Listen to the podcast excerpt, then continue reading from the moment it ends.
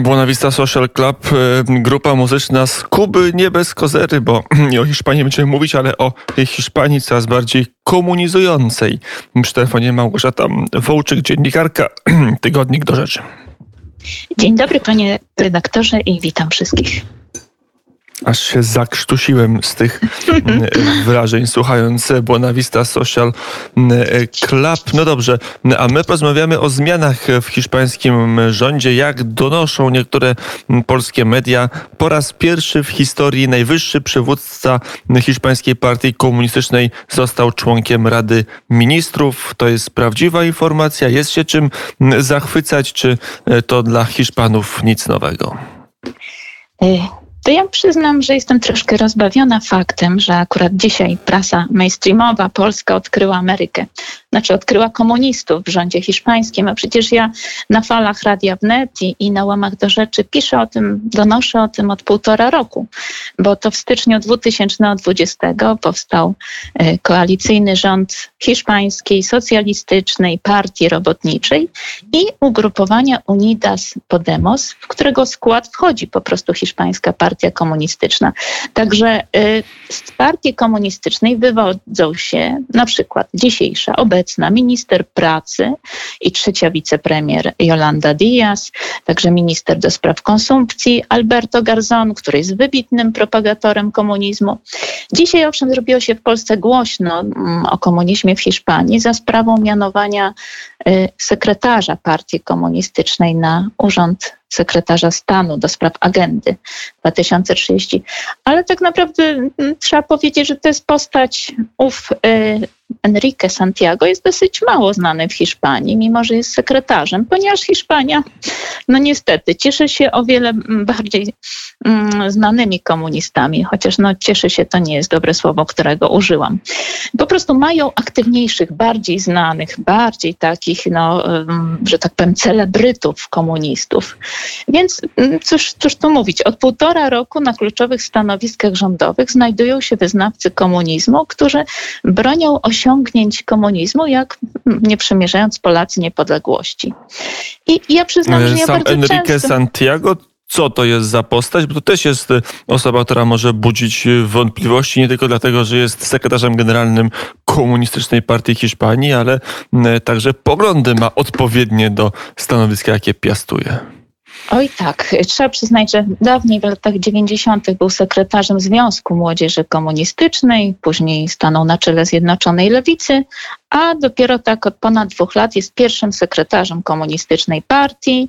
Zresztą też w kongresie jest y, rzecznikiem prasowym Unidas Podemos, a co najśmieszniejsze, ów właśnie wyznawca i czciciel dyktatorów w rodzaju Fidela Castro czy Nicolasa Maduro został pół roku temu wiceprzewodniczącym Komisji Odbudowy Gospodarczej powołanej, no właśnie, żeby walczyć ze skutkami pandemii COVID dziewiętnaście. Więc, ale to, ale to nie wszystko. Wszystko, bo no, trzeba przyznać, że to jest posty, postać do, dosyć taka, no, no, kontrowersyjna z wielu powodów, ale przede wszystkim to, że był on przez cztery lata adwokatem rewolucyjnych sił zbrojnych Kolumbii, czyli, czyli FARC.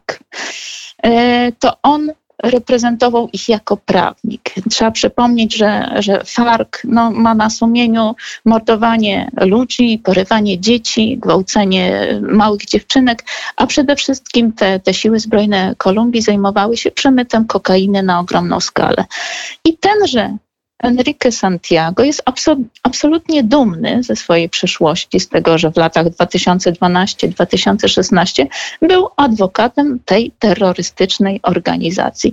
Teraz zaś właśnie obejmie funkcję sekretarza e, stanu do spraw agendy dwa tysiące trzydzieści. To naprawdę nie jest dziwne w Hiszpanii, ale to jeszcze nie wszystko, ponieważ e, dosłownie dwa dni temu opinię publiczną zelektryzowało e, m, przypomnienie jego wywiadu sprzed dwóch lat, w którym opowiadał się za naśladowaniem Lenina w tenże sposób, że w pewnych warunkach byłby skłonny nawet, cytuję, zlikwidować króla, prawda?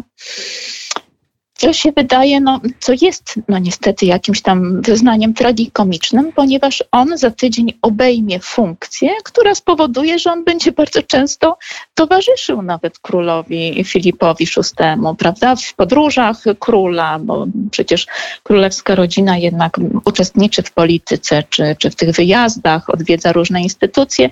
No i to, że tak powiem, zmroziło Hiszpanów, prawda, usłyszeć e, z ust polityka, że właściwie w pewnych warunkach to on uznaje, że, że to jest jak gdyby godne naśladowania, zlikwidować króla na wzór Lenina, który dzięki rewolucji, prawda, spowodował, że powstało społeczeństwo w Rosji, w którym no, zapanowała równość i szczęśliwość.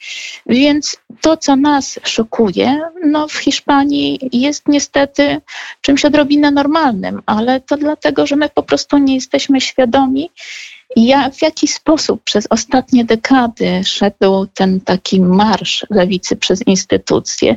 I jeżeli naprawdę edukacja w szkołach tak wygląda, że, że oni nie wiedzą, czym jest komunizm. Jeżeli nawet minister konsumpcji, prawda, ten, o którym wspomniałam, co i raz na Twitterze na przykład podejmuje wątki świętowania, urodzin Lenina, prawda, rewolucji październikowej. I Hiszpanie oczywiście za nim, ponieważ nie są świadomi tak naprawdę. No, no, mieli to szczęście, że Franco ich wyzwolił z komunizmu i oni nie wiedzą, czym tak naprawdę jest komunizm. Ale z kolei dla mnie, dla Polki też słuchanie ich, kiedy, kiedy ci komuniści hiszpańscy uważają, że to naprawdę smutny fakt z dziejów Europy, zlikwidowanie, prawda, żelaznej kurtyny, że niestety państwa kapitalistyczne pozazdrościły demoludom tej równości, szczęśliwości, i niestety, prawda, pomogły obalić komunizm. No to wszystko naprawdę dzieje się w Hiszpanii, ale to się nie dzieje tak, jak dzisiaj ta sprawa wybuchła, tylko po prostu no to już wcześniej te, te fakty, o tych faktach donosiłam. Polacy też na przykład nie mają świadomości, że ponad dwa lata temu, kiedy z inicjatywy polskich eurodeputowanych i zdaje się też e, krajów bałtyckich, powstała na przykład rewolucja w Euro, rezolucja, przepraszam, w Europarlamencie, która zrównywała, przypominała, że zbrodnie komunizmu należy zrównać ze zbrodniami nazizmu. I kto wtedy najbardziej oponował, ja chcę przypomnieć, właśnie wobec tej rezolucji? Otóż komuniści i socjaliści hiszpańscy. Oni byli wtedy oburzeni, że powstaje taka rezolucja, ponieważ dla nich komunizm równa się po prostu demokracja ludowa, czyli równa się szczytowe osiągnięcie dziejów po prostu. No i, i, i tak to właśnie wygląda. A jednocześnie to, co, co, co i raz donoszę, jak gdyby partia konserwatywna Vox, która cały czas rośnie w siłę, z jej liderem miałam właśnie przyjemność rozmawiać po raz drugi w, w styczniu. I jak zwykle na nich można liczyć, prawda? Oni oczywiście wydali odpowiedni komunikat, że owszem, Santiago Enrique jest właściwą osobą, ponieważ to jest totalitarysta, więc jeżeli komuniści chcą przeprowadzać, prawda, swoją totalitarną rewolucję, to, to rzeczywiście znaleźli godnego człowieka do tego. To oczywiście z odcieniem ironii, ale, ale to jest Vox i jest tą jedyną siłą, która rzeczywiście stawia czoła komunistom hiszpańskim. I to, co najsmutniejsze, tak, przepraszam, bo to jest I temat, to, co najsmutniejsze będzie bardzo... na, będzie na koniec, pani redaktor, to proszę dokończyć to, co najsmutniejsze, żeby obraz był pełen. To, że nasza polska lewica, ale przecież też reprezentanci Koalicji Obywatelskiej współpracują w Europarlamencie z komunistami hiszpańskimi, a wytykają, prawda, prawicy, że śmie rozmawiać z Orbanem. I mnóstwo razy komuniści hiszpańscy i socjaliści dyktowali nam z Brukseli, co to jest praworządność. I przypomnę, że, że to mówią ludzie, którzy czczą, którzy adorują Lenina, którzy przeprowadzają co roku w Madrycie marsze pod flagami Związku Radzieckiego. Także to są sojusznicy też naszych europosłów w Brukseli i o tym no, nie wolno nam zapominać. Powiedziała Małgorzata Wołczyk, dziennikarka Tygodnik Do Rzeczy. Bardzo serdecznie dziękuję za rozmowę i do usłyszenia. Do usłyszenia.